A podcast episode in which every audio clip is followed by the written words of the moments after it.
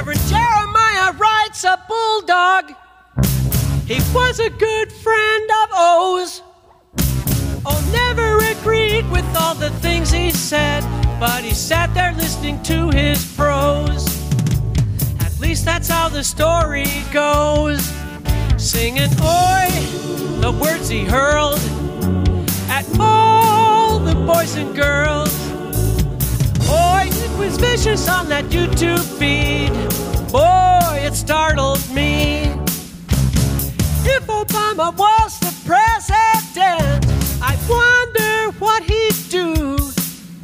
Would he just sit and listen to Ahmadinejad? Or stand up and say, fuck you? Singing, oi, the words he hurled at all the boys and girls. Boy, it was vicious on that YouTube feed.